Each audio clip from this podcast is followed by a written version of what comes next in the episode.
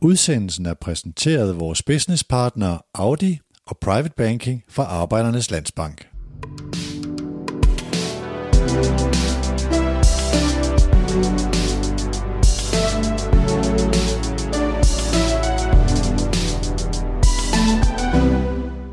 Du er dumpet ind midt i det, vi kalder Stor Midtjylland-dag. Det er det hele tre optagelser lavet i Herning og Ikast. Øh, i hvert fald, hvis du skal høre det hele. Audi'en er kørt til det midtjyske på lidt strøm og lidt mere blyfri. Audi er Medianos øh, partner på alt det mobile og vores businesspartner. Jeg har i formiddags talt med øh, to direktører. Jakob Jørgensen, kommersiel direktør, og Preben Rock her, der er marketings- og supportdirektør. De ligger derude, altså ikke Jakob og Preben, men udsendelserne, som øh, to stykker Mediano Marketing, og det hele ligger i Mediano Magasinet. Og nu er jeg så kommet til hovedretten. Overfor mig sidder Claus Steinlein, direktør i FC Midtjylland.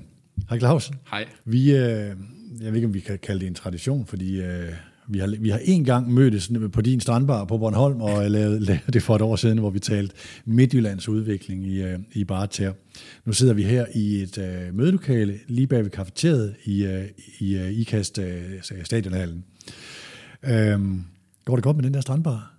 Ja, det har været en forrygende sommer. Min kone Trine har arbejdet på højtryk og børnene, så det har været en okay sommer på Bornholm. Jeg må sige, fra, nu har jeg lige, lige tilbragt to uger derovre, og, øh, og vi kom der tit, fordi det er en fantastisk oase, og det her det siger jeg ikke altså, til lytterne, fordi jeg sidder over for Claus, men det, det er altså blevet et sted, der, der er virkelig, virkelig populært, og øh, der er sand nede på stranden, og der er klipperne, og der er øh, sådan den der de unge tror jeg vil kalde det en chillet stemning. Jeg ved ikke helt, hvad, hvad, hvad, hvad jeg lige skal oversætte det til, men det fungerer enormt godt.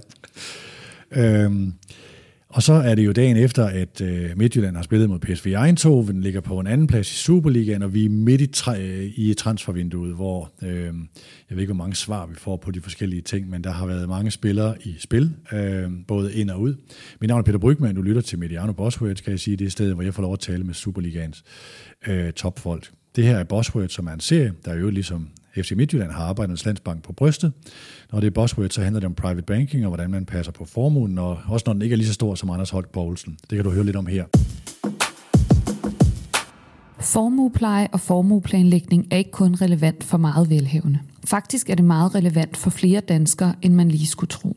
Det ved vi i Arbejdernes Landsbank, og derfor tilbyder vi også private banking målrettet dig og din økonomi. Vi guider dig trygt og ansvarligt igennem de mange muligheder og valg, du har, når din formue skal have de bedst tænkelige betingelser for at passe dine mål og drømme. Tag en snak med os. Vi giver dig overblik og viser dig mulighederne. Private Banking for Arbejdernes Landsbank er partner på både Bosrødt og Hammer og Brygman, så tænk på AL, når du skal have styr på formuen eller overveje at skifte bank bare sådan helt almindeligt. Claus, vi har, I har afsluttet et regnskabsår, det får vi andre ikke at se før en gang til efteråret. Øh, går det godt? Ja, det har været godt år igen. Vi kom jo i Champions League-gruppespillet. Vi lavede en strategisk beslutning, ikke at sælge fodboldspillere øh, sidste sommer. Forsøge at passe på dem, vi havde. Jo længere vi kom i kvalen til Champions League, så kunne vi godt se, at vi måske var dygtige nok og havde muligheden for at, at spille os i Champions League-gruppespillet, og derfor valgte vi at passe på den trup, vi havde. Og det gjorde jo, at, at vi kom i Champions League, og, og det hjælper lidt at få 170 millioner. Jeg tænkte på, da jeg kørte over, jeg, jeg hørte den der samtale fra sidste år, og vi talte også om nogle af de her spillere, og det var midt i corona, hvordan ville markedet blive? Hvor meget var det en, vi vælger aktivt at holde på de her spillere hen over Champions League-kvalifikationen, og hvor meget dumpede den ned i jeres turban i forhold til, jamen priserne var bare ikke særlig gode, i, øh, fordi alle klubber var lidt bange, og der var ikke totalt tryk på, på transfermarkedet? Ja, vi var jo vi var godt polstret. Vi havde kommet ud med over 100 millioner plus de sidste tre år. Så I havde råd til at sige nej på de Vi havde råd til at sige nej, og vi synes, at vi havde nogle gode varer på hylden, og vi ville ikke sælge dem til coronapriser. Det var et, et ord, jeg brugte mange gange okay. i sidste transfervindue. Øh, og så passede det godt sammen med, at vi egentlig gerne ville satse på det Champions League, og vi synes, at vi havde holdet til det, og vi synes, nogle gange er man heldig, at det hele bare passer sammen i en højere enhed, og det gjorde Scholl og Erik, det gjorde Frank og Jens Lys, og så kunne man fortsætte rundt på holdet. Så det gjorde egentlig, at det var sådan en, en beslutning, vi traf, at det satte vi jo hele butikken på.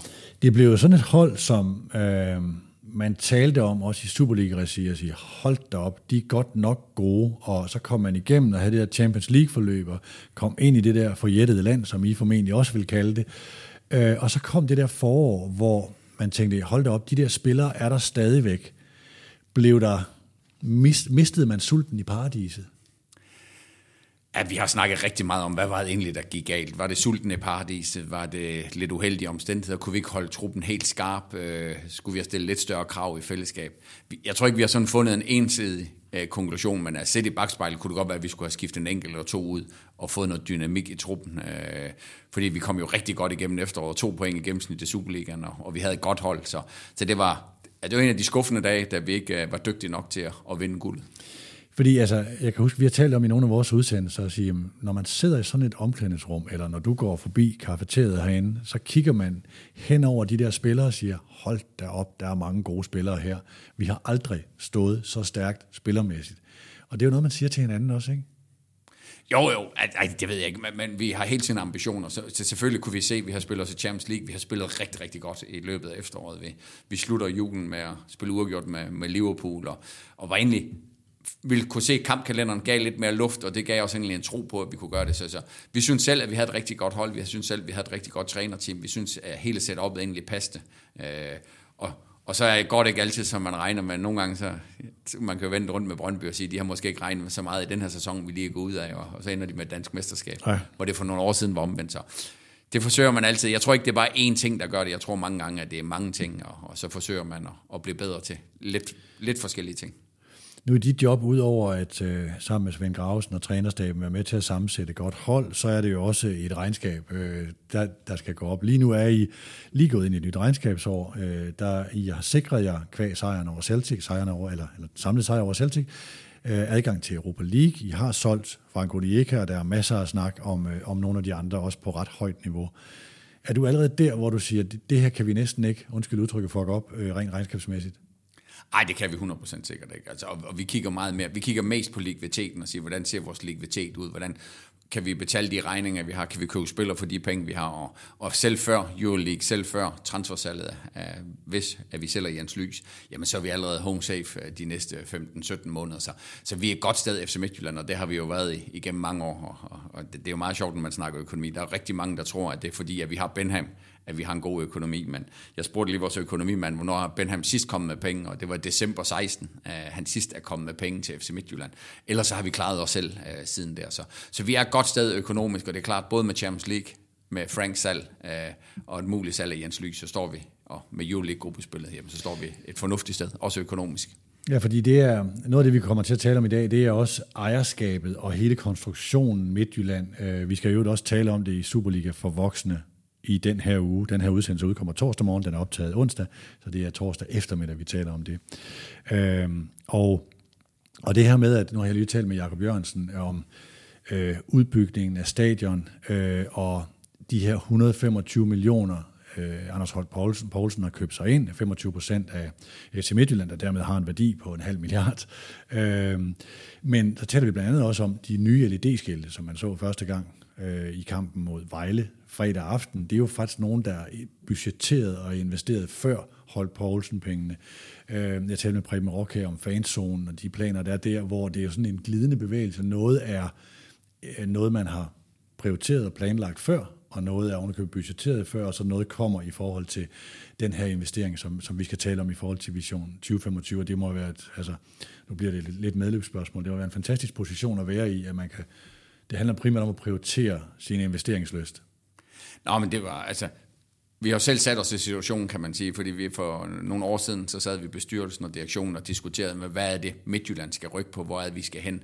Øh, vi lavede en 2025 visionsplan. Og den blev vi sådan overhalet lidt sportsligt, og det gik lidt stærkere det hele, end vi egentlig havde forventet. Men der var nogle af de ting, øh, Jakob har udsolgt af øh, øh, sponsorprodukter inde på stadion. Hvordan kunne vi gøre det bedre? Træningsfaciliteterne skal opgraderes. Og så gik vi endelig ud i markedet for at se, om vi kunne finde nogen, der ville samarbejde med os og, og, og lægge de penge i, i FC Midtjylland.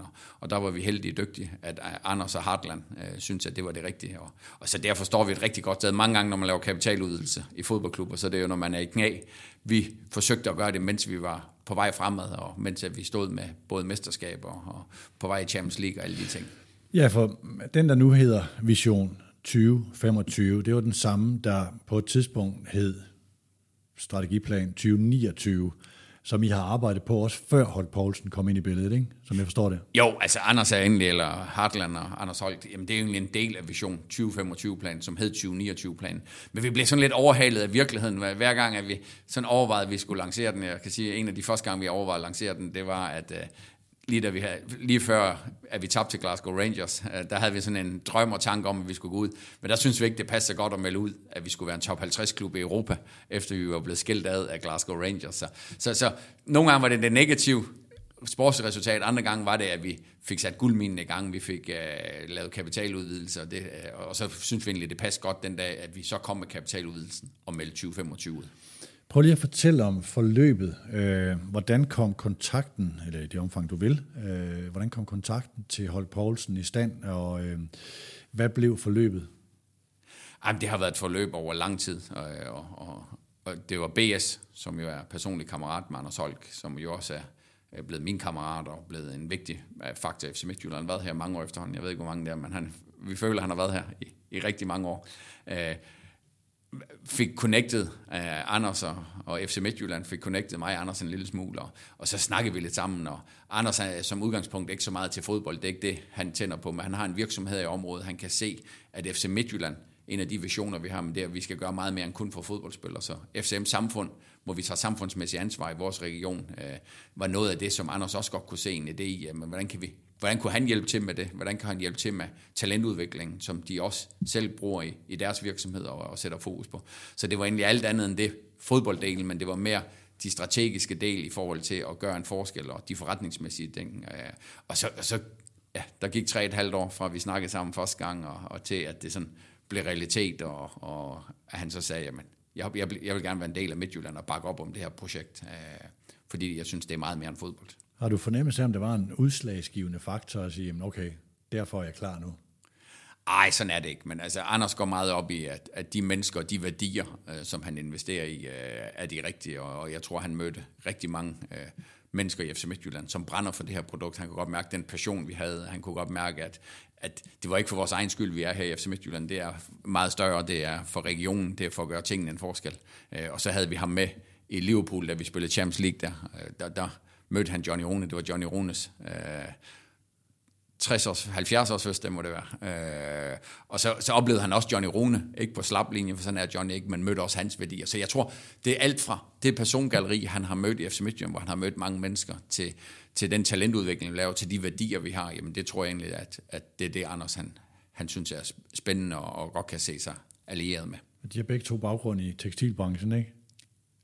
Hvem tænker du? Rune og, og Nej, Johnny Rune, han er inden for træbranchen. Han har, okay. han har lavet øh, møbler, og, okay, og, og så, så, ja, han har en lille fabrik ude på Industrivej her i Ikast. Jeg tror, Jakob Jørgensen fortalte om den der tur øh, øh, til Liverpool, og det der med, hvad gør man med de her sponsorer øh, og erhvervsledere på ret højt niveau, Øh, og det her med at få lejet øh, med bordtennisbord og minigolfbane og hvad der ellers blev rækket til i, øh, i den her konferencecenter på et hotel, fordi man jo ikke øh, kunne ret meget. Øh, den, den kan man høre over i den anden udsendelse med, øh, med Jacob. Han fortæller lidt om det. Jeg, jeg går ud fra det samme tur, som Holger også er med på. Ja, ja, ja. Og det der med, når man leger sammen, det er jo nogle gange det sjoveste. Altså, når man mm. spiller bordtennis, og øh, vi legede, vi legede Lego sammen med Kjell Kirk. Altså, hvor mange har prøvet det i, i hele verden, og, og sidde og lege Lego med Kjell Kirk. Så, så det, var, det var en tur, hvor, hvor vi hyggede og legede sammen og kom hinanden med. Og, og det var en fed tur. Det må have været en legeplads af Guds nåde. Det kunne jeg godt tænke mig at se det der forum, i forhold til de folk, der har samlet der. Øhm, jeg vil sige, i forhold til, øh, til, øh, til øh, strategiplanen og ejerskabet, øh, det her med, at nu har der været meget, meget fokus på udenlandske ejerskaber, og det er blevet gjort som uha, det er noget farligt noget, fordi så kan der gå Esbjerg og øh, PMG Group øh, og så videre, og Peter Hyberler i den, og øh, så har der været, øh, så har der været Vendsyssel, der har været fra Marmar, der har været Næstved og så videre. Som en kontrast til det har man så FC Midtjylland og FC Nordsjælland, som har britiske ejerskaber, og nogle af dem, man siger, mm, de, det er lidt spændende, det de gør her. Og en kommer i så med en dansk medejer, Danmarks rigeste mand, en af de, så jeg i en opgørelse, øh, fire rigeste klubejere i verden er han så opgjort til, og oven lokal.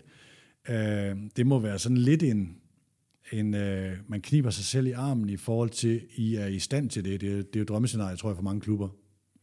Ej, det, der er ingen tvivl om, at øh, både da vi hentede Benham i 2014, og nu når vi har forandret os ind her, så har vi nået nær det perfekte ejerskab øh, af en fodboldklub. Altså både, som du siger, den lokale forankrende, øh, men også at Anders ikke er en. Han er ikke gået ind i fodbold for at profilere sig selv. Han er ikke gået ind i fodbold for at, at fortælle, hvor, hvor dygtig han er. Det behøver han slet ikke. Det kan man bare kigge på, på alle de virksomheder, han har.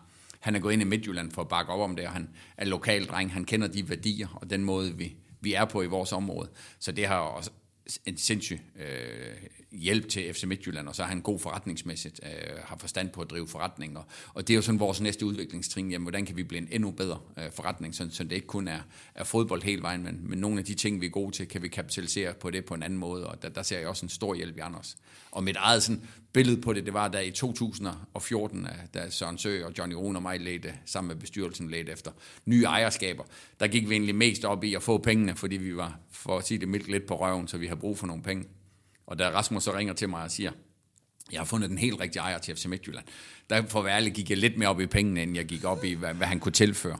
Men set i bagspejlet... Fordi der var brand i... Ja, der var brand i FC Midtjylland ja. på det tidspunkt. Men set i bagspejlet, så, så det at få en ejer ind, øh, også med Matthew, der var sindssygt dygtig til sport, sindssygt dygtig til fodbold, men som heller ikke blandede sig i offentligheden og gav os ro. Det har egentlig gjort, at vi har en stor tryghed i organisationen til at mm. ture og lave fejl. Vi har en stor tryghed i at, at bakke hinanden op, fordi vi har ikke et ejerskab, der påvirker os på den måde. Og så har vi både en ejer, der er god til sport, god til øh, at, at se fodbold, god til at se det på en anden måde og komme med nytænkning. Blandt andet dødbold, der han kom med noget med udskiftninger og så videre. Øh, og så har vi Anders, der kom ind her sidst, som er, er stærk på det ret, forretningsmæssige. Så jeg vil sige, at vores ejerskab hører til nogle af Europas allerstærkeste ejerskaber, øh, måden de driver det på. Hvis man skal tale om fingeraftryk, så altså... Øh bestyrelsesformand Rasmus Ankersen øh, er jo sådan gætter jeg på, den, der repræsenterer Benham i ejerskabet, og er hans talerør i forhold til, hvordan skal det her udvikles, hvordan bruger vi data, hvad er det for nogle ting, vi vil præge det på. Hvis man skal tale om et, kan man tale om et, ikke et tilsvarende, men et, men et parallelt aftryk fra, fra Holk, hvem repræsenterer ham? Er der noget i, i, i den retning, der er skitseret i Vision 2025, som du vil sige, det er lidt mere hans aftryk, end andet er?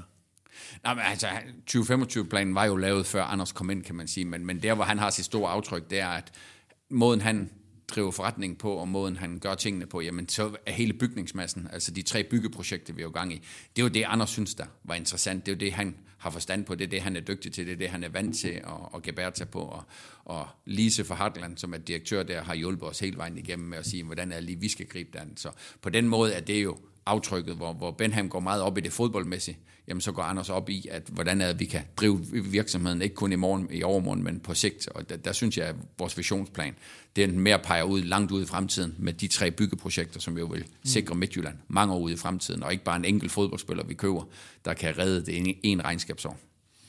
Hvis vi lige skal gøre, øh, ikke regnskabet færdigt, men altså, hvad kan du sige om det, der kommer, som er afsluttet, Øh, hvor, hvor, øh, hvor godt bliver det i forhold til de to forrige regnskabsår? Der, det seneste regnskab var minus omkring 19 millioner, og derfor var det plus 120, 20, mellem 120 og 130 til sammen. Ja.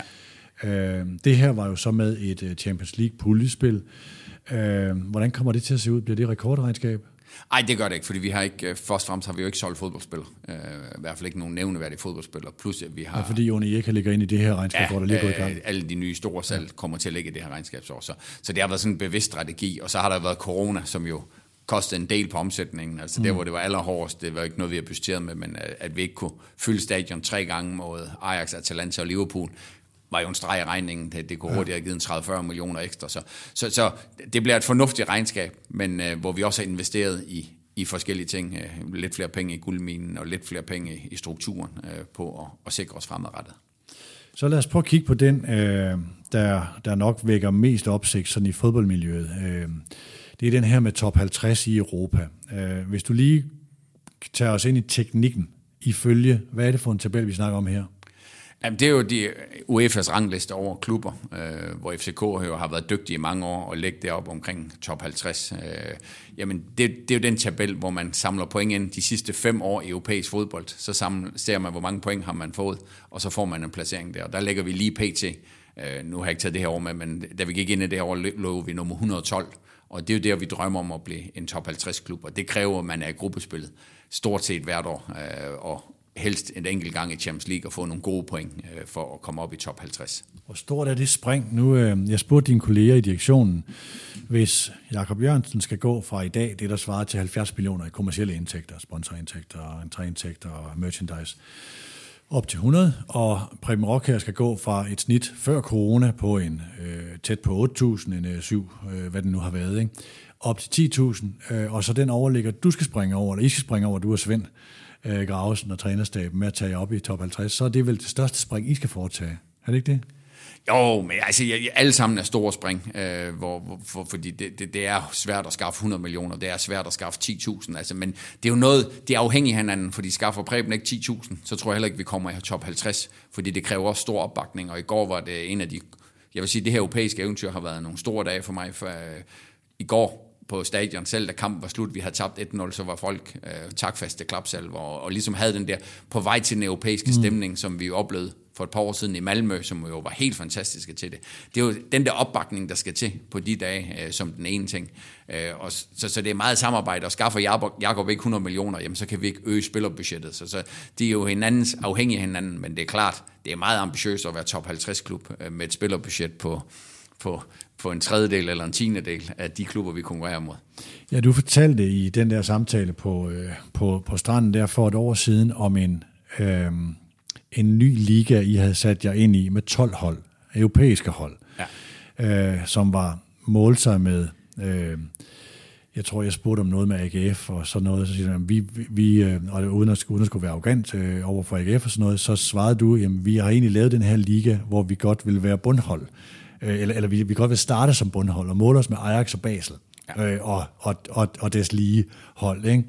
Øh, hvor er I hen der?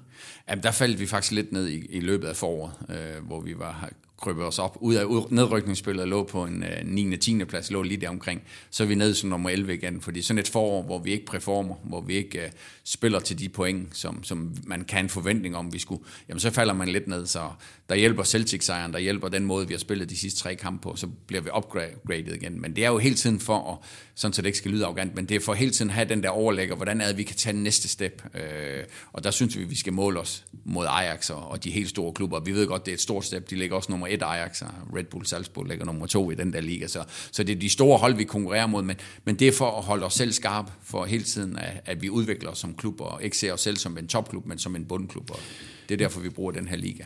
Hvad er det vigtigste parameter øh, i at rykke sig i den her liga, hvis du ikke må sige, at vi skal være dygtige til alt, hvad vi gør? Fordi det, det ligger ligesom implicit i det, at man skal være, man skal være smartere på nogle områder, men hvad, er det økonomi, der er det vigtigste parameter? At I skal flytte jer der? Ja, altså økonomi, det er jo, og det viser alle undersøgelser, så er der nogen, der siger, det er 75, nogen siger, det er 85 procent, men altså, det er jo økonomi. Hvor mange penge putter du dit sportsbudget det er det, du rykker mest på. Øh, det er den letteste parameter at rykke. Altså, så dem, der bruger dobbelt så meget som andre, vil altid som udgangspunkt have en kæmpe fordel. Men der, hvor vi forsøger i hverdagen, fordi det med økonomi, det er sådan meget overordnet bestyrelsen, det er Jakob rykker 5-7 millioner hvert år, men hvordan er det, vi kan tage de store skridt, det er meget direktionen og bestyrelsen, der skal finde ud af de skridt og sige, jamen, hvordan kan vi rykke på de store skridt. Og det er for eksempel at bygge en ny lounge, fordi så lige pludselig så rykker man jo 20-30 millioner, og det kan jo smitte af på, på spillerbudgettet. Så, så det er den, den store, men, men der hvor vi arbejder i hverdagen, det er jo, hvordan kan vi lave endnu bedre talentudvikling, hvordan kan vi rekruttere talenter, hvordan kan vi lave bedre talentudvikling. Og, og der må Celtic-kampen så vi jo resultatet af det. Der kom nogle af de unge ind. Der kom en uh, Rafael ind, som jo har spillet Fredericia. Men der kunne man virkelig se aftrykket for akademiet i den kamp. Men man kunne også se for den rekrutteringsafdeling, altså vores Juninho, vores brasilianer uh, blandt andet. Jamen, når det går op i en højere enhed, scoutingafdeling, rekrutteringsafdelingen uh, og talentafdeling, og så trænerne, fordi Bo og, og company, de havde været modige at lave om på systemer og spille med, med tre i forsvaret i stedet for to. Mm. Jamen, når de der ting går op, så er det jo der, hvor vi kan rykke på de sidste 15-20 procent. Lidt større, og der, der synes jeg, at vi har været dygtige i år. Jeg er kæmpe ros til trænerne og scouten og akademiet, fordi det er jo egentlig det, der har gjort, at vi slog Celtic. Det er det, der har gjort, at vi allerede nu er garanteret Euroleague-gruppespillere. For mig var det måske en af de største dage i Midtjyllands historie. Det var lige netop, da vi mødte Celtic og sluttede med otte akademispillere. Nyt spillesystem og Juninho på banen. Øh, der, der gik det op i en høj enhed af alle afdelinger havde topperformet, øh, og så havde kommersiel afdeling sørget for, at der både var tilskuer og sponsor. Og de nye akademispillere var med til at vinde den kamp? Eller, eller til at afgøre den kamp. Ja. Øhm, du er ofte øh, dejlig modig i forhold til at være konkret, når vi taler budgetter. Øh, tør du sige, hvis vi går tilbage til første mesterskabssæson, hvad lå I på dengang? Kan du huske det? Sportslige budget? Ja, altså man kan sige, at første år med, med, med det sportslige budget, det vi blev dansk mester, det er jo der, hvor vi kommer fra finanskrisen. Det er jo lige efter, at vi i 14 for Benham ind. Vi investerer en lille smule. Vi køber Pushit, vi køber Jim Larsen, vi køber et par stykker, men vores spillerbudget er jo meget, meget lavt, fordi det er jo alle vores akademispillere, som er grundstammen på det hold, og de fik jo kun mellem 20 og 50.000 i løn om måneden, så det var, jeg tror, det er en af de billigste mesterskaber, der er lavet, og jeg tror, vores spillerbudget var på en 30-35 millioner, som jeg husker det, øh, i den periode. Jeg ved det første mesterskab. Ja. ja. fordi de første tal, jeg kan huske, da jeg begyndte at interessere mig for de her sportslige budgetter, og det har nok været omkring Mediano start af 2016 og sådan noget, ikke? der er det, jeg tror, I ligger på en omkring 53 på det tidspunkt, og det, det, det skal jo lige siges for forståelsens skyld, at FCK fra øh, 9, 10 hen over 11 har været langt forbi 100 millioner øh, på det tidspunkt, og da Ståle kommer tilbage, det må være i 2013 eller sådan noget, der er man nede på 91 millioner i, øh, i sportsbudget. men stadigvæk langt foran jer på det tidspunkt. Glidende over til, så har jeg haft nogle bevægelser at sige, så passerer Midtjylland på et tidspunkt Brøndby, og nu er det det her duopol, det er egentlig der, jeg vil frem, det er den der bevægelse, de forskydninger, der er sket i den periode. For det er det, der er det mest interessante ved at jagtage jer det er, at hvordan flytter man sig fra at være de galber meget, og er de klassens frække dreng, til nu at være en del af et duopol. Øh, for det er det, som, øh, undskyld til Brøndby's mesterskab, men det er det, som Midtjylland er i det længere strategiske lys lige nu. En del af et duopol i toppen af dansk fodbold. Øh, hvordan ser du den bevægelse? Nej, vi har jo bevidst arbejdet med, øh, siden at Benham kom ind, egentlig også før, men der var vi lidt mere låst på arm Vi har bevidst arbejdet på, at vi skal have alle tandhjulene til at gå op i en øjne, højere enhed. Så, så, så Jakobs afdeling, kommersiel afdeling, jamen de skal skaffe flere penge, for de, og de penge, de skal endelig bruges til. Jakob ved godt, jamen de, det overskud, han kan generere, når han har givet mad og LLD-band og alt det der, og lønninger, jamen så går de penge til, at FC Midtjyllands Superliga-hold kan købe en ekstra spiller eller tre ekstra spillere. Og det er jo der, hvor vi hele tiden skal øge spillerbudgettet, fordi i sidste ende, den eneste grund til, at vi er her, jamen det er at have et stærkt fodboldhold, som kan gøre regionen stolt. Og det er det, vi står op for hver eneste dag. Og der, der, der har vi bevæget os op, sådan så at vi næsten har fordoblet det øh, siden, øh, lidt over fordoblet det siden det første mesterskab, øh, og, og, og arbejder på, at det skal fordobles en gang mere i løbet af de næste 3-5 år. Så, så det er helt tiden den der, for at få et større spillerbudget, for nu skal vi ud og slås med de europæiske hold, og så hjælper det ikke noget, at du kommer ud med et spillerbudget på 35 millioner, for så kan du ikke slå dem derude. Så kan du være heldig en enkelt sæson, men skal du gøre det fast, så kræver det et højere spillerbudget, og det er egentlig det, vi arbejder på. Ja, det er jo, det er jo der, hvor paradokset i den sådan nyere dansk fodboldhistorie er jo, at øh, øh, Midtjylland, OB og Brøndby er blevet mester i sæsoner, hvor man faktisk er inde og skærer ret hårdt for at bygge en ny storhed, altså, planen efter det. Og kunsten er jo at tage det op til 100 millioner for jeres vedkommende, er det vel simpelthen, jeg ved ikke, om I har trinene lagt ind og sige, hvis vi skal op i den her europæiske top 12, så skal vi også forbi 200 millioner på et eller andet tidspunkt, og vi skal sikkert også længere op, så ved man ikke helt, hvor den er, hvor, altså hvad er, hvad er rammerne der, men hvordan ser du den? Altså, det er jo, det, Jamen, det, der er vi det er noget en stige at ja, på. Ja, og der er vi sådan en virksomhed, og kommer fra et område, hvor man handler lidt hurtigt, så, så, så havde du spurgt mig for et par år siden, før Champions League, før at vi var blevet danske mester for tredje gang, jamen så havde steppene været sådan 10% om året, men med sådan Champions League, så kan vi godt nogle gange satse og sige, nu putter vi lige 20% på et år. Og, og, og det er, hvor meget likviditet har vi, hvordan ser det ud, og hvordan vurderer vi, at det rigtige sats er, når vi ser på fodboldmarkedet. Så, så vi er ikke sådan en virksomhed, der sådan siger 10% hvert år, en fast uh, good governance-struktur. Vi kigger mere på, hvad er mulighederne i markedet, hvornår er det, vi skal slå til. Uh, og der, der, der følte vi sidste år, at vi skulle slå til med at satse på Champions League. Uh, vi, vi har også følt, at i år har vi en god økonomi, så vi også købt lidt dyrere ind, end vi plejer, og købt lidt flere gode spillere ind, end vi plejer, fordi vi også har solgt lidt dyrere spillere, end vi plejer. Så, så det er hele tiden en ongoing proces, med, hvor vi hele tiden har fingeren på pulsen, øh, direktionen og bestyrelsen, og det er selvfølgelig rigtig meget Rasmus og mig på det sportslige budget, fordi det er os, der sidder med det samme med Benham og Svend, og så folk ned i organisationen. Ja, ja fordi der er jo en række... Øh der er jo en række barriere, man bryder på den her vej, altså dels det sportslige budget, men også øh, da I købte Cutlets til var det 2 millioner euro, der blev talt om med ham, ikke? og så købte man Kabar, og så er man i nærheden af 3 millioner euro, og nu bliver der talt om en brasiliansk spiller til, jeg ved ikke hvor mange millioner euro, hvor man taler om, at det, at det her, kan det blive til et salg eller et køb til 50 millioner kroner over tid med en masse ting.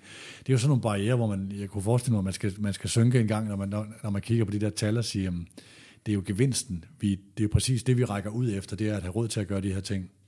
Ja, og så vil jeg sige, de 50 millioner, det var, det, det, jeg fik også en klump i halsen der lidt, jeg så det, for det, det, det er alligevel mere end det, vi vil give, men, men vi har hele tiden sted øh, de spillerkøb, vi har gjort. Vi, lønbudgettet stiger hele tiden en lille smule, og det er fordi, at til at starte på, så drømte vi bare om at blive dansk mester. Det var det første mål. Så, så skulle vi tre gange i, gru- i gruppespillet øh, inden 2020. Det var sådan næste step, da Benham kom ind. Og, og, og, og nu er step egentlig, at vi skal være fast i gruppespillet. Og, og det er jo de der step, der skal tages. Men det kræver, at der er handling bag ordene. For det er jo ikke nok, vi bare siger det. Øh, og der, der har vi forsøgt at øge spillerbudgettet. Men også i den her omgang øge uh, alle de ting rundt om, om spillerbudgettet, altså det vil sige uh, stadion og, og, og guldminen og, ja. og hele campusmiljøet. Fordi vi på sigt så skal vi jo endnu længere, og der skal vi have endnu bedre faciliteter for at lykkes med det.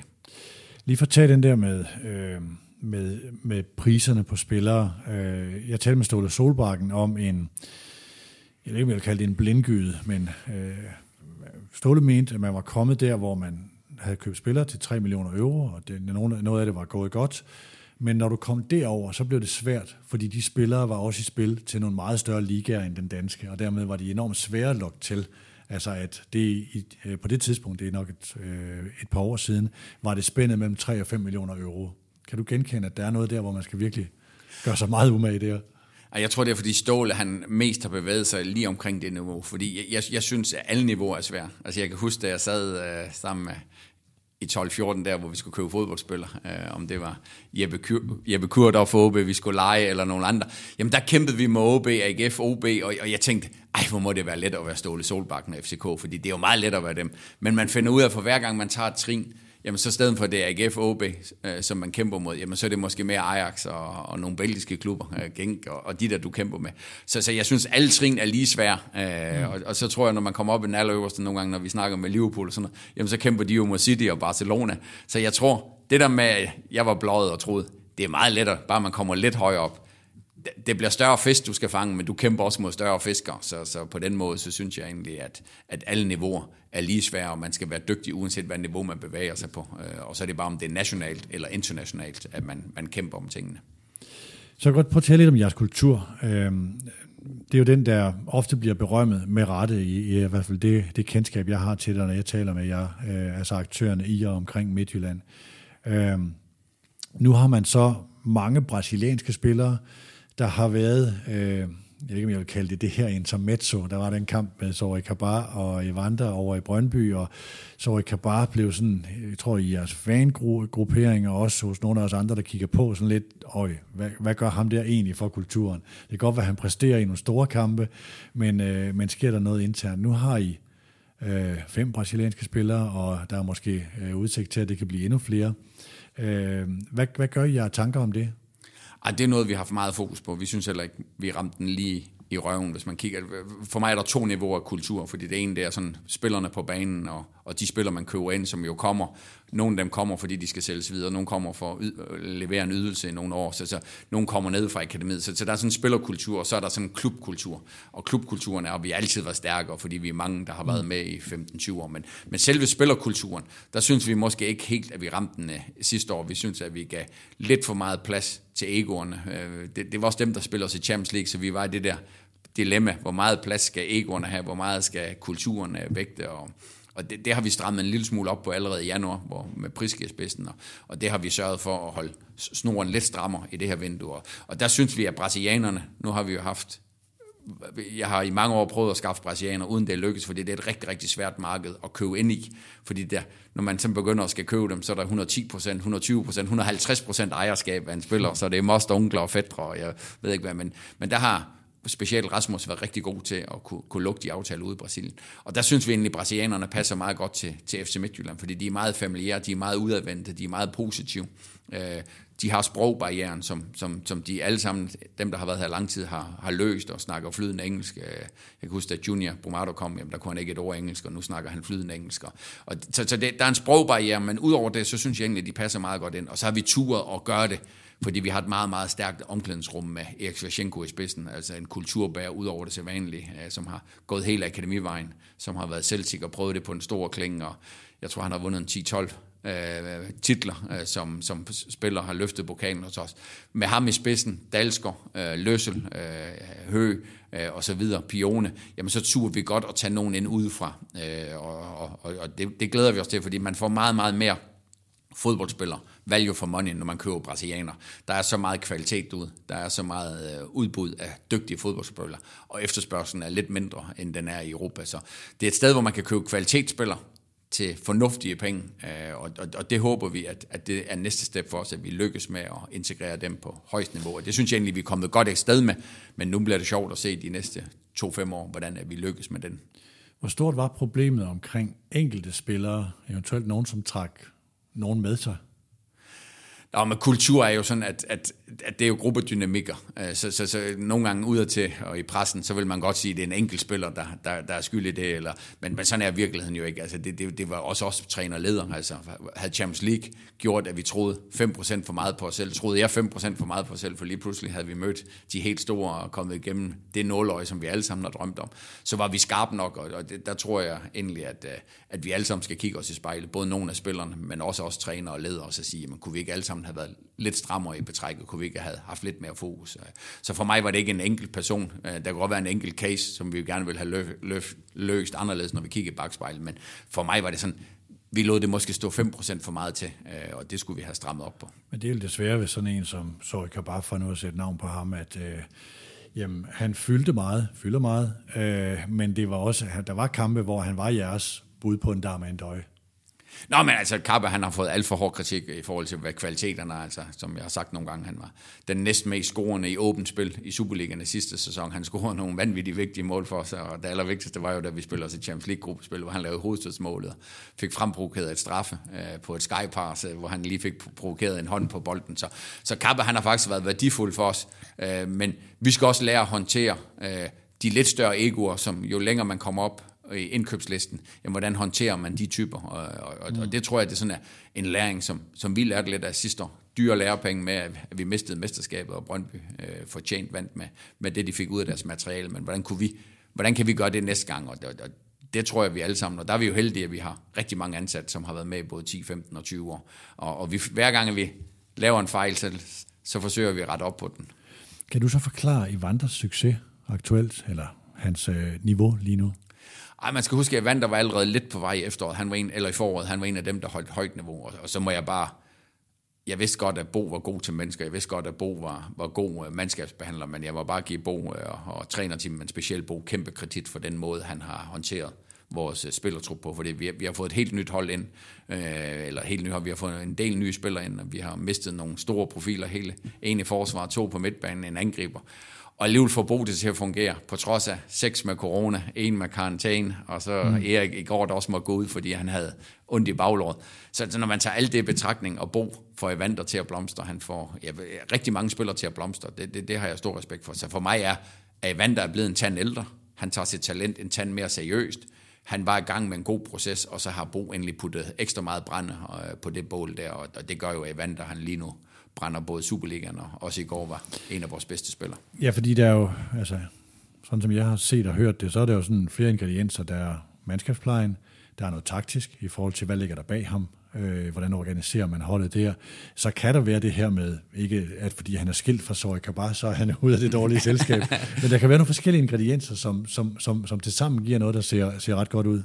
Ja, og sådan er det altid. Altså, det, nogle gange så vil man jo godt bare lige finde en knap, man skal trykke på, fordi men hvis man kunne det, så kunne vi jo bare trykke på den knap hver eneste gang, at vi havde talent. Men, men det er måske, samling kom det, Rafael er kommet tilbage fra Fredericia, og det var ikke en, at vi, nogen af os, ingen af os havde forventet, skulle have en startplads i FC Midtjyllands hold, men, men de klæder anden rigtig godt, Rafa og, og Evander, og, og, og, og så som du siger, tre i forsvaret, men så tror jeg også bare, Evander, han er, altså, der var en grund til, at han allerede spillede for en af Brasiliens største klubber, da han var ung. Han var et kæmpe talent, og jeg tror, han har nogle gange gravet sig lidt ind i, at han var et talent, og han ville gøre det på sin egen måde. Nu gør han det for holdets øh, bedste, og det synes jeg, at det virkelig klæder hans spil, og, og, og giver en forhåbning om, at øh, en stor fremtid både for FC Midtjylland og i I vidste godt, I skulle skyde øh, formentlig Unieka og øh, Jens Lyske Juste af øh, i det her vindue. Øh, det der med øh, Onyedika, øh, prøv lige at sige noget mere om det. Altså, det var, det var slet ikke meningen, at han skulle være inde så og, og løfte den arv nu.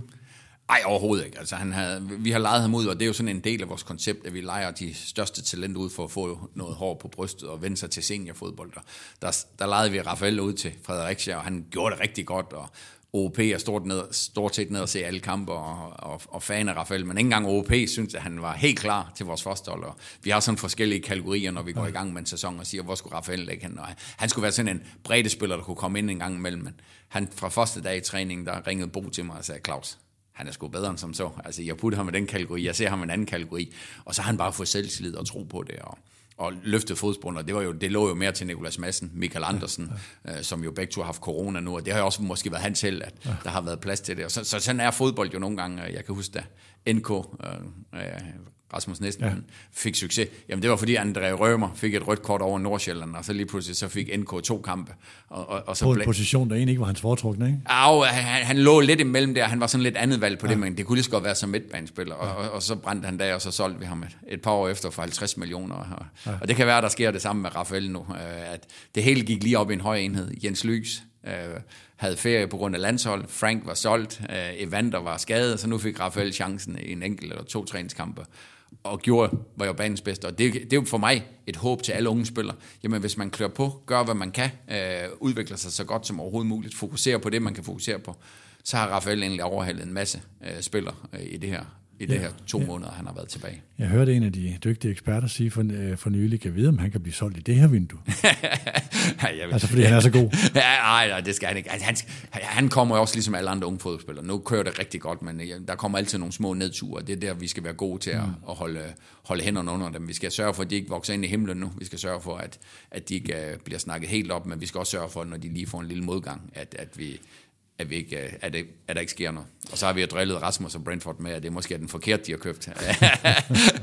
Nej, vi har heldigvis haft to rigtig gode, og de er jo begge to fra Nigeria, og, ja. det, og det, er jo, det er jo en af de projekter, som vi er jo rigtig stolte af FC Midtjylland, at se to e, FC Ebedei-spillere, altså Paul og, og Frank, som er på landsholdet, og nu er Rafael den tredje, der er på vej ja. til at få succes hos os, og forhåbentlig bliver solgt til udlandet, og, og forhåbentlig også kommer til Premier League, ligesom de to andre ender med at spille i sådan lidt under radaren, øh, eller i hvert fald noget, jeg blev opmærksom på for nylig, det her med lejespillere, som I har ude, og som ikke altid kommer tæt på jeres første hold, og som ender med at blive solgt med en isoleret indtægt. Kan du sige noget om det?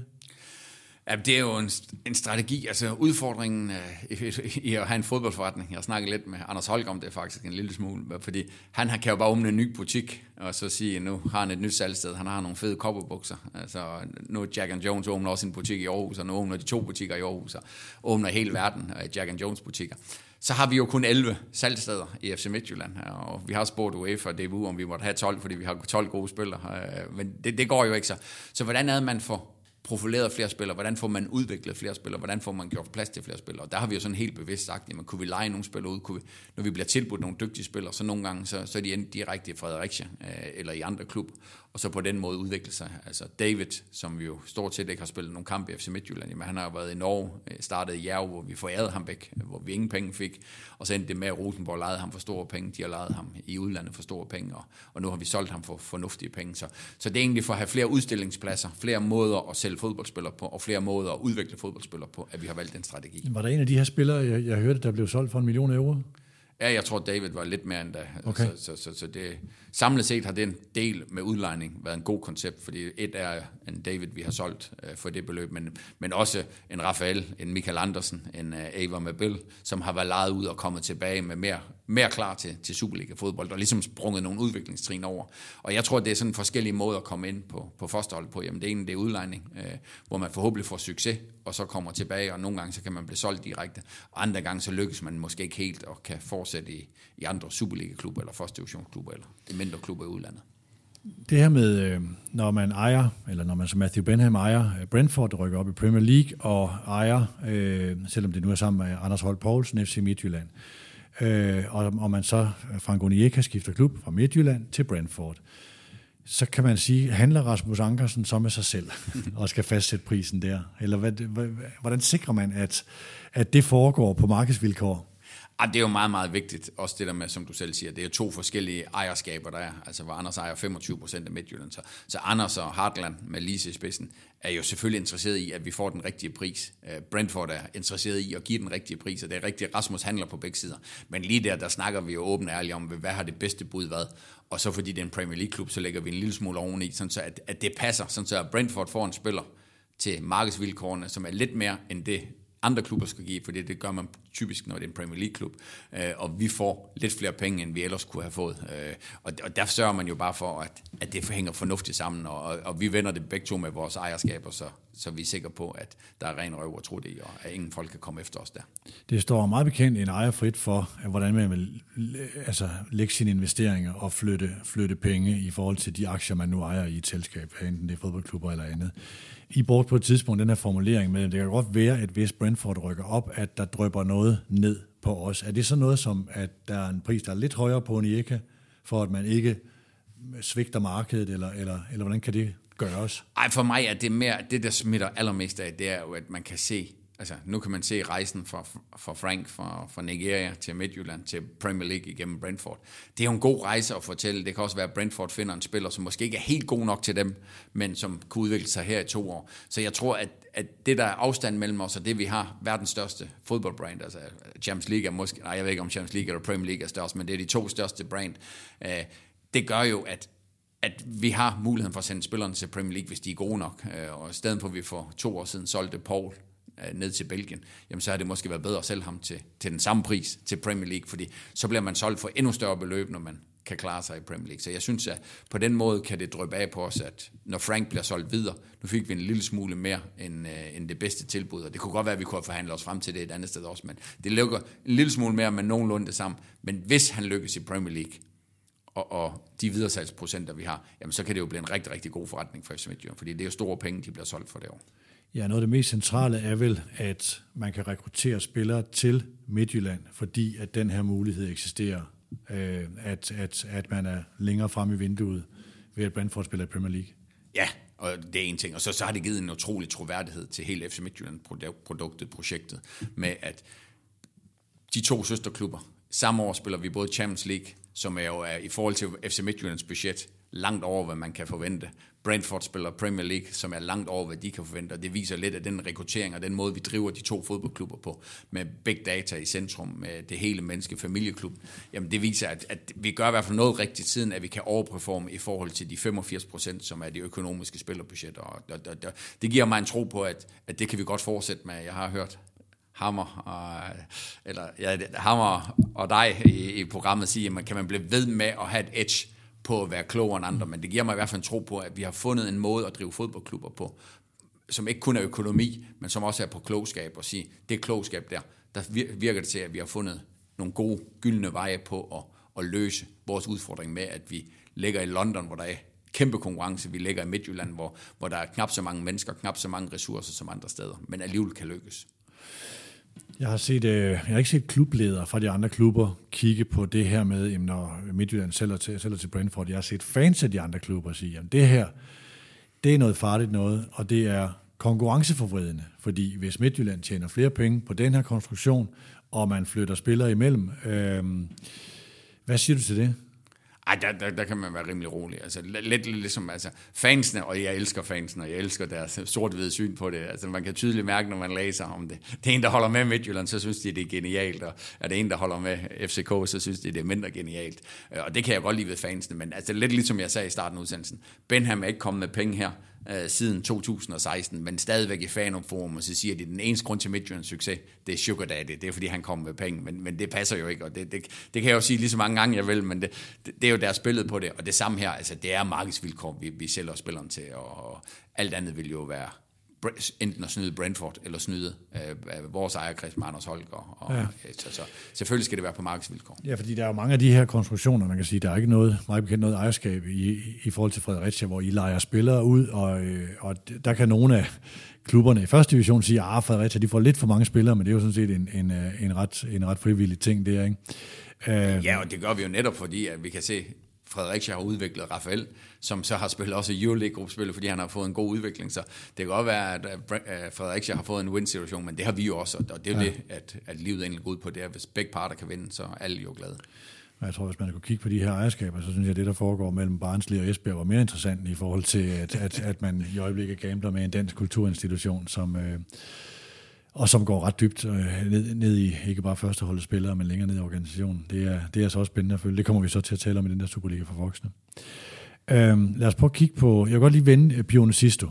Øhm, og jeg forventer ikke, du siger, at det har også været svært for Pione, og øh, noget blev rigtig godt, og han bragte os i Champions League, men der er også noget, der ikke var så godt. Men hvis du lige sådan, sådan skal kigge på det forløb i forhold til, hvor lykkelig den genforening blev, eller er blevet hidtil, ej, men jeg siger, det har været sådan en, en, en bølgende bevægelse. Jeg snakker faktisk med Erik Sjæsjenko om det, ikke om Pione, men om det at vende hjem til Superligaen. Mm. Hvordan, hvordan håndterer man det? Hvordan øh, gør man det? Og øh, jeg har ikke snakket med Victor Fischer om det, men han har jo oplevet det lidt på samme måde. Altså det der med at komme hjem som den store stjerne, Pione var på vej til Barcelona. Hvordan håndterer man egentlig det mentalt? Er det et nederlag at komme hjem? Er det en gave at komme hjem? Og, og, og, og der tror jeg, at vi skulle i FC Midtjylland skulle vi måske have været 5% dygtigere til at hjælpe Pione i starten, men jeg synes også, at han har været inde i en god udvikling her øh, under Bo. Jeg synes også, at han startede rigtig godt, så var der måske en periode, hvor han ikke helt fik det output og, og helt den kvalitet, som, som vi ved, han har. Vi har en forventning om, at han skal være banens bedste hver eneste gang. Men det synes jeg, inden han så lige blev ramt af corona, øh, han var inde i en god periode. Så jeg har egentlig en stor forventning til, at, at det her det bliver Piones år, og han, han gør det godt. Jeg synes, han, han har vokset med opgaven. Nu forventer jeg ikke, du skal sige Pione Sistus løn, øh, men I havde jo den her, eller først var der hele forløbet med FC København, og så blev det jeg, der løb med Pione, og han stod her og kiggede på og sige, det var der, jeg hørte til, og sådan noget. Og så, øh, det er jo hen med spørgsmålet, det er i forhold til løn.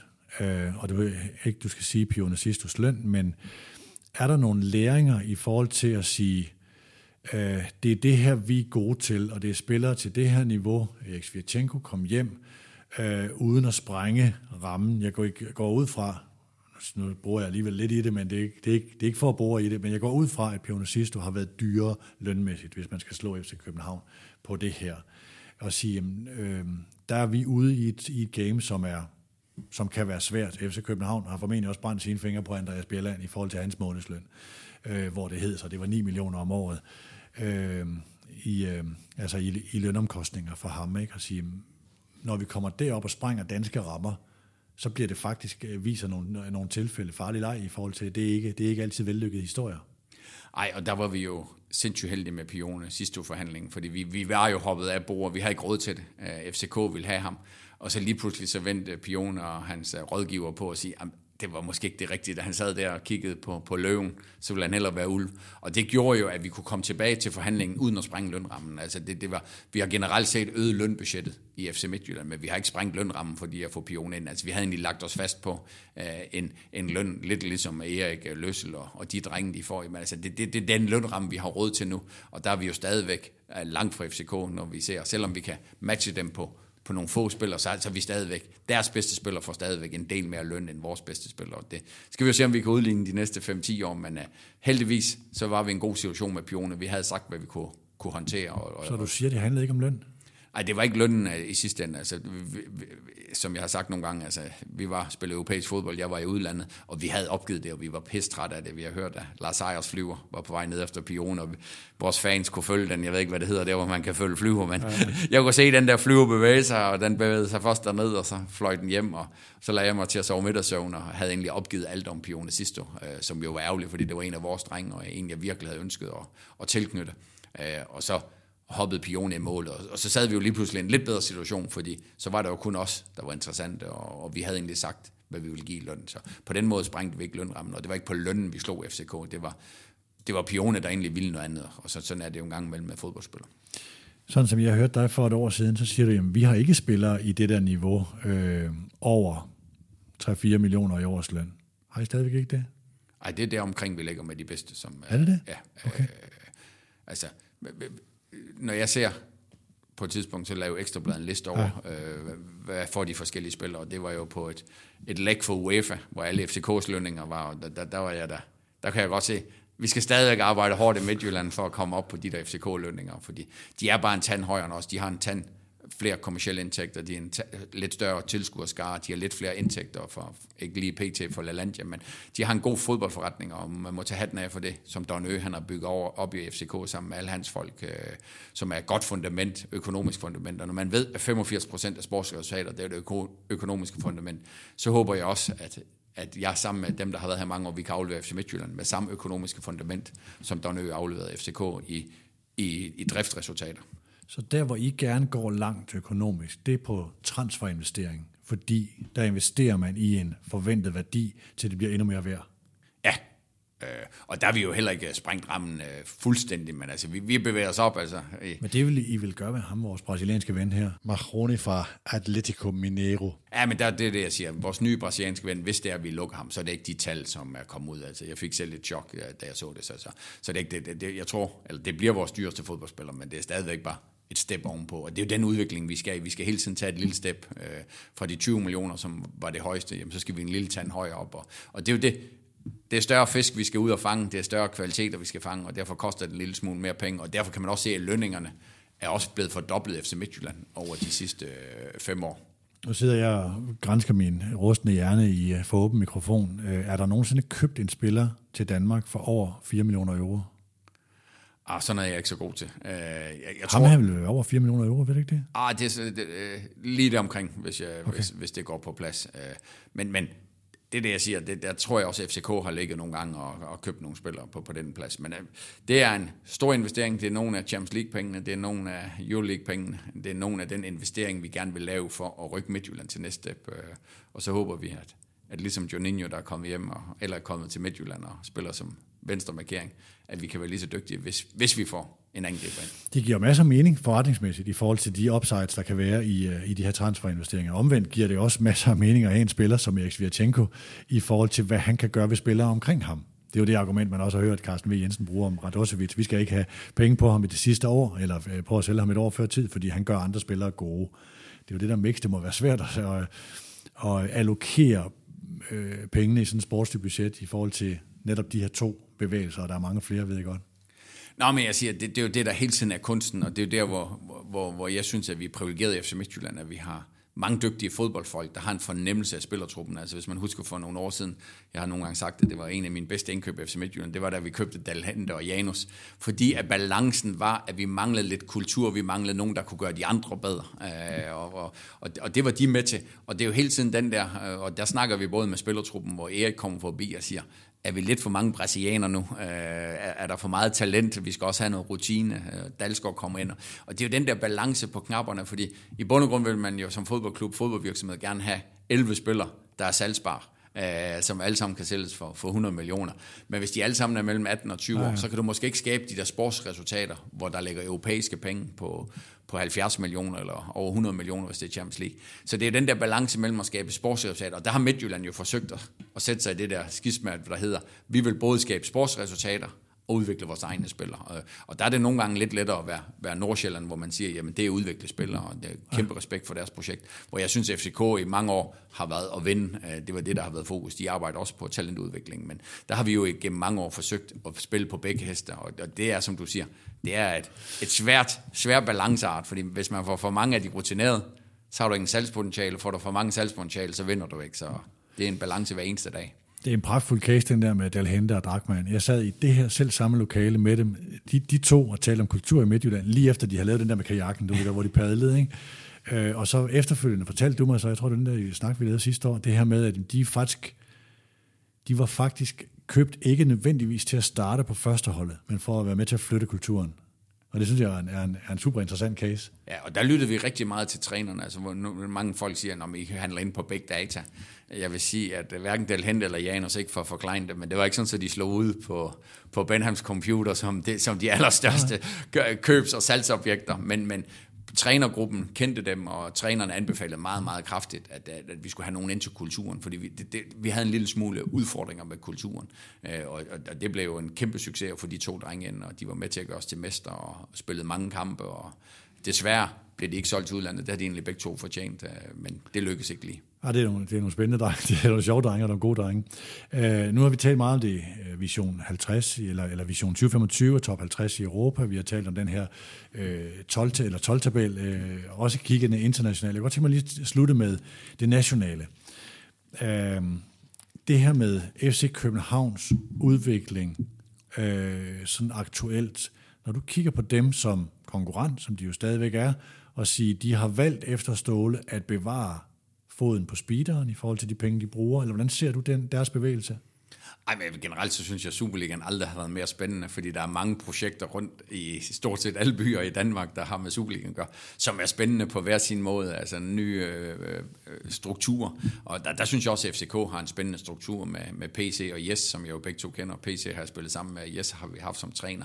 Og det bliver spændende at se, hvordan at de kan bygge en ny struktur op. Jeg, jeg tror, når de kigger i bagspejlet, så tror jeg, de har været sindssygt glade for Ståle. Det kan man jo høre, og han har gjort en kæmpe forskel og har været Danmarks bedste træner og den mest succesfulde gennem mange år. Men han blev vel også lidt for meget magtfuldkommen og fik lidt for meget indflydelse, og det, det har de sådan gjort oprør med at vil fordele lidt ud. Og, og det er jo en svær balance, når man går fra en til flere, der skal have det, og de fleste er nye og sådan noget. Så, så de har fået den på speederen, de gør alt, hvad de kan, og så er det spørgsmål, om de kan få det for, til at fungere øh, hurtigt, eller hvor lang tid de skal bruge til det. Så det bliver et, endnu et spændende Superliga-sæson.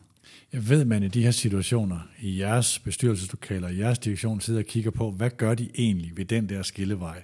Var du overrasket over efter Ståle, at de bevarede foden på speederen i forhold til de penge, de bruger?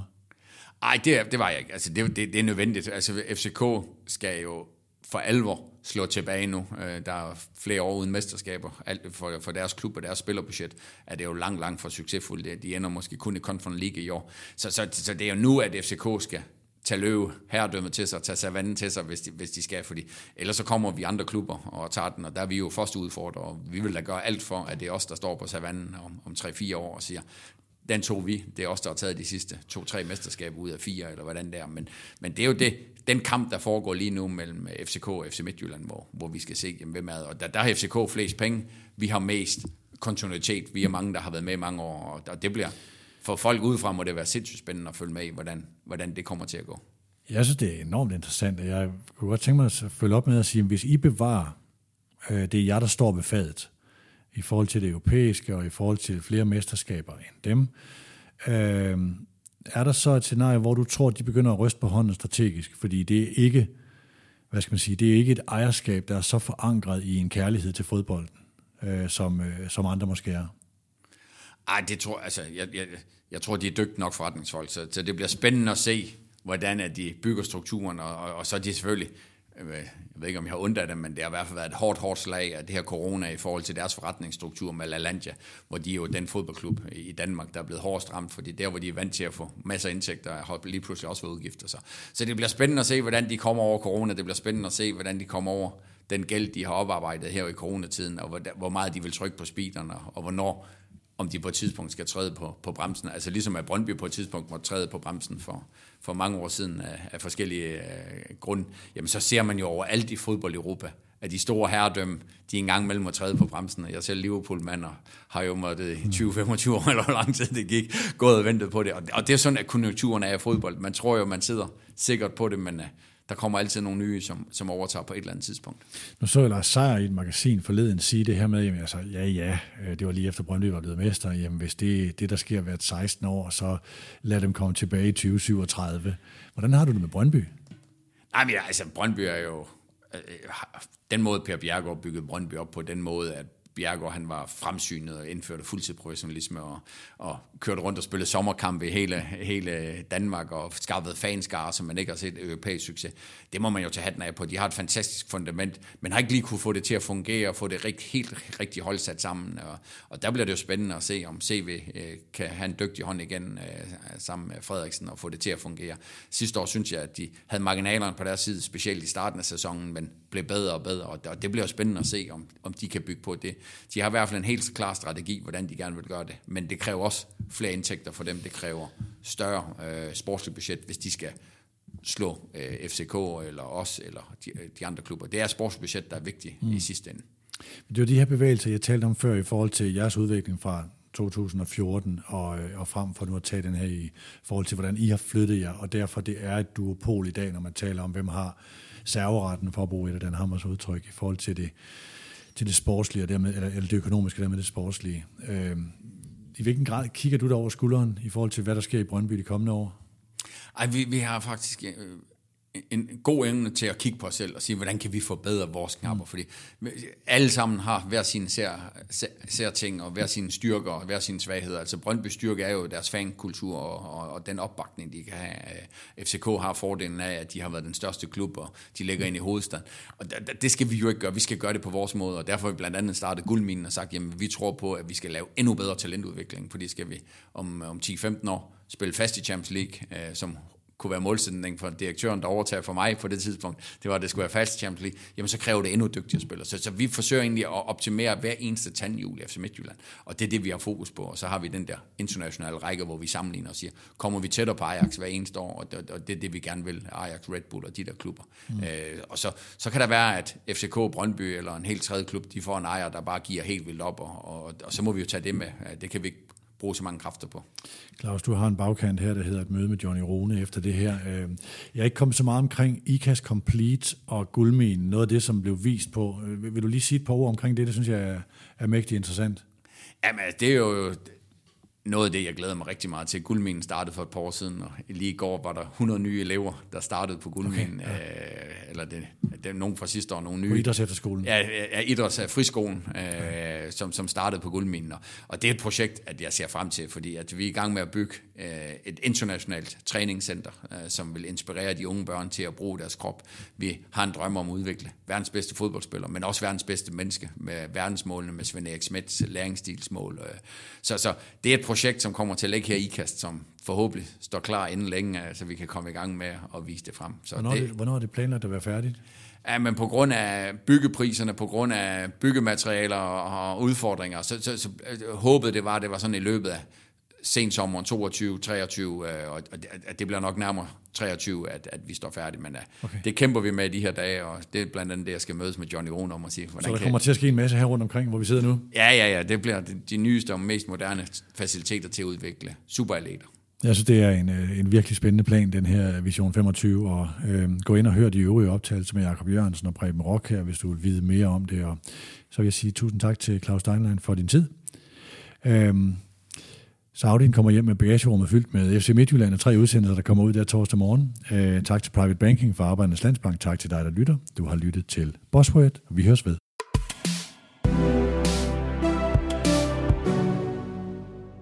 Udsendelsen er præsenteret af vores businesspartner Audi og Private Banking for Arbejdernes Landsbank.